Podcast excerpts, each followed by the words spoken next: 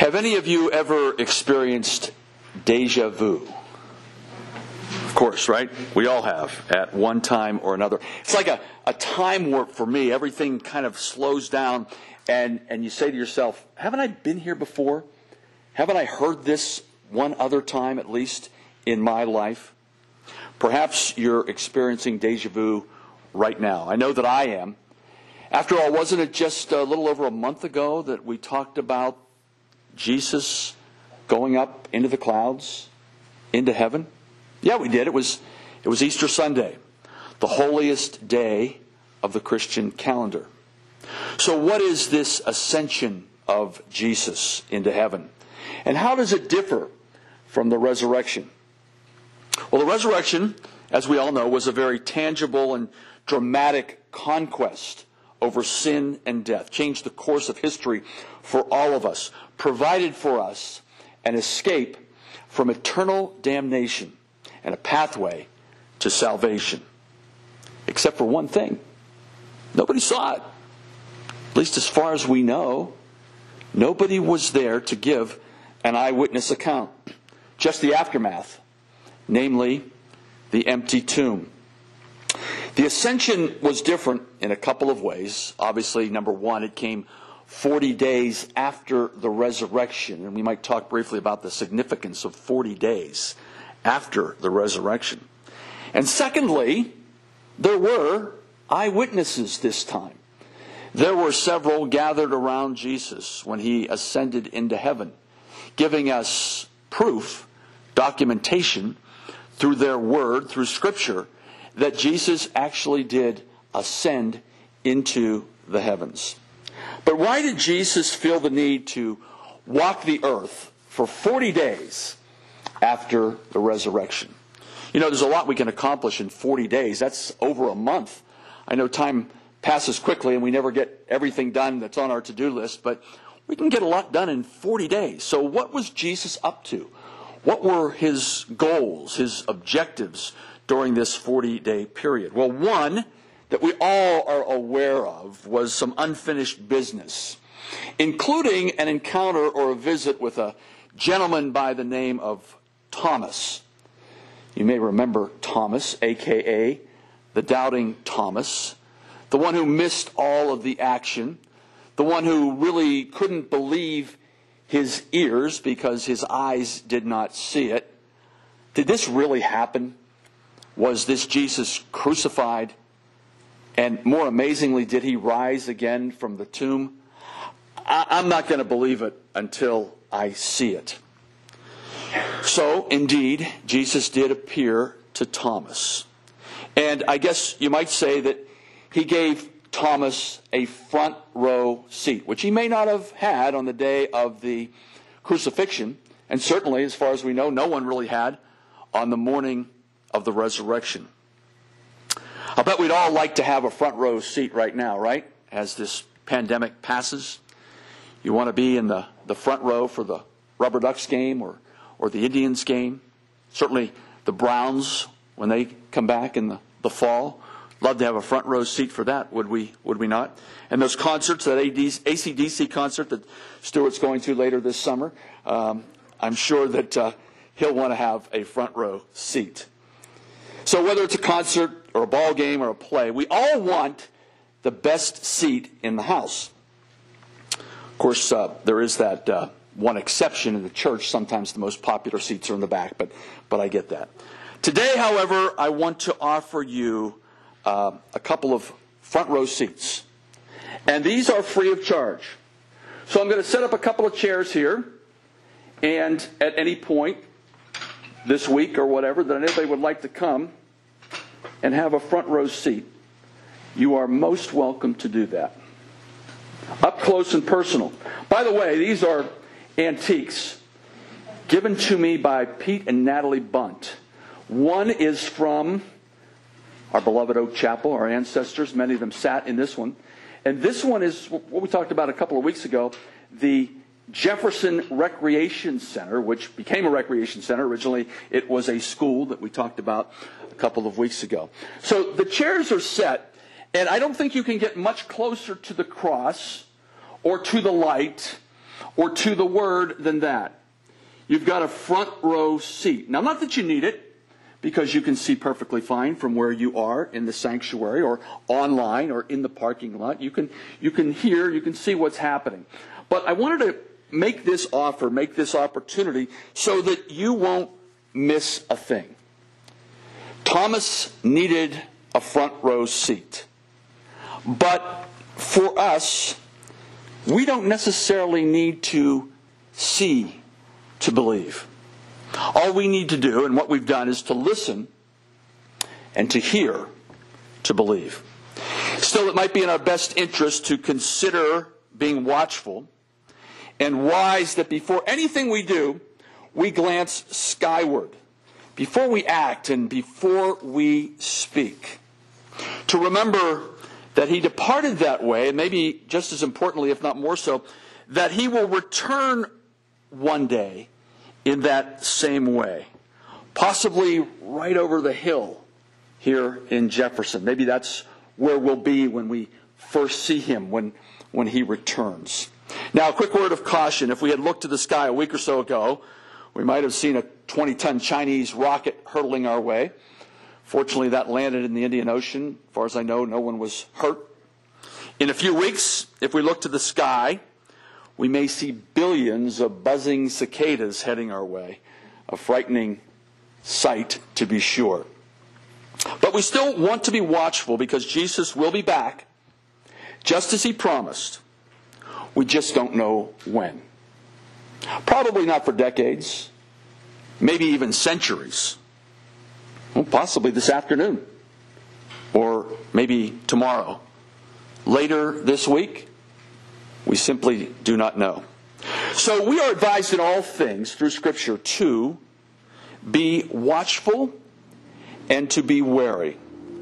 So, how do we do this? How can we stay on guard, to stay sharp? Well, because of our belief and reverence for the Scriptures, we basically get a vision through the Word of God, which in the Gospel of Luke quotes Jesus as saying, these are my words that I spoke to you while I was still with you. That everything written about me in the law from Moses and the prophets and the Psalms must be fulfilled. Not could be, not should be, but must be. So that gives us another strong indication about the validity and veracity of Scripture. Then he opened their minds to understand the Scriptures. Perhaps He will open ours as well and remind us of something that we've heard before. Sort of like deja vu. This is what is written The Christ will suffer and rise from the dead on the third day, and a change of heart and life for the forgiveness of sins must be preached in His name to all nations. We know that to be true right? We celebrated that about six weeks ago. The glorious resurrection on Easter Sunday. Then it goes on to say, You are a witness to these things. Well, wait a minute. I didn't see anything. I wasn't even there. I wasn't even born. What do you mean that I am a witness? Well, we know the old expression seeing is believing, but through our faith, hearing is also believing. By now, we've come to understand the power and majesty of the Word. For some of us, like me, it's been a lifelong journey. Is it really the truth? Is it really what He said? But gradually, He opens our mind and enlightens us to the truth of His Word. And that's how He left things before He left this earth. He led them out as far as Bethany where he lifted his hands and blessed them. And as he blessed them, he left them and was taken into heaven. Now, when we read other similar accounts in Scripture, we also are made aware of the reaction of the people who were there. They sometimes fall down, face down. They can't believe what they just saw. But apparently, the reaction here was, yeah, we get it. We understand. There was no marveling. It was almost expected. This was part of the plan that Jesus would be with us for an additional 40 days and then he would depart into the heavens. And oh, by the way, that's where he is today, in case you're looking for him. However, he is also very much alive and with us in this world, right here, right now, in this place, right next to you, right next to each and every one of you, because he loves you in that way. And he manifests himself in that way. And so that brings us back to today, well, sort of. Paul picks up in his letter to the Ephesians when he said, since I heard about your faith in the Lord Jesus and your love for all God's people, this is the reason that I don't stop giving thanks to God for you when I remember you in my prayers. Paul is elated, even inspired, that even though Jesus departed this earth in a physical sense, he is very much alive in the hearts in the minds in the spirits in the soul of the Ephesians. Wonder if he would say the same thing about the Jeffersonians and the Wisterians. How much is Jesus alive in each of us? Something for us maybe to ponder at this point. But just to be safe, just to be sure, Paul said this I pray that the God of the Lord Jesus Christ, the Father of glory, will give you a spirit of wisdom and revelation that makes God known to you. It is a process. For some, it's immediate, but for many, it just takes time. I just completed one of my courses of study yesterday, of course, online.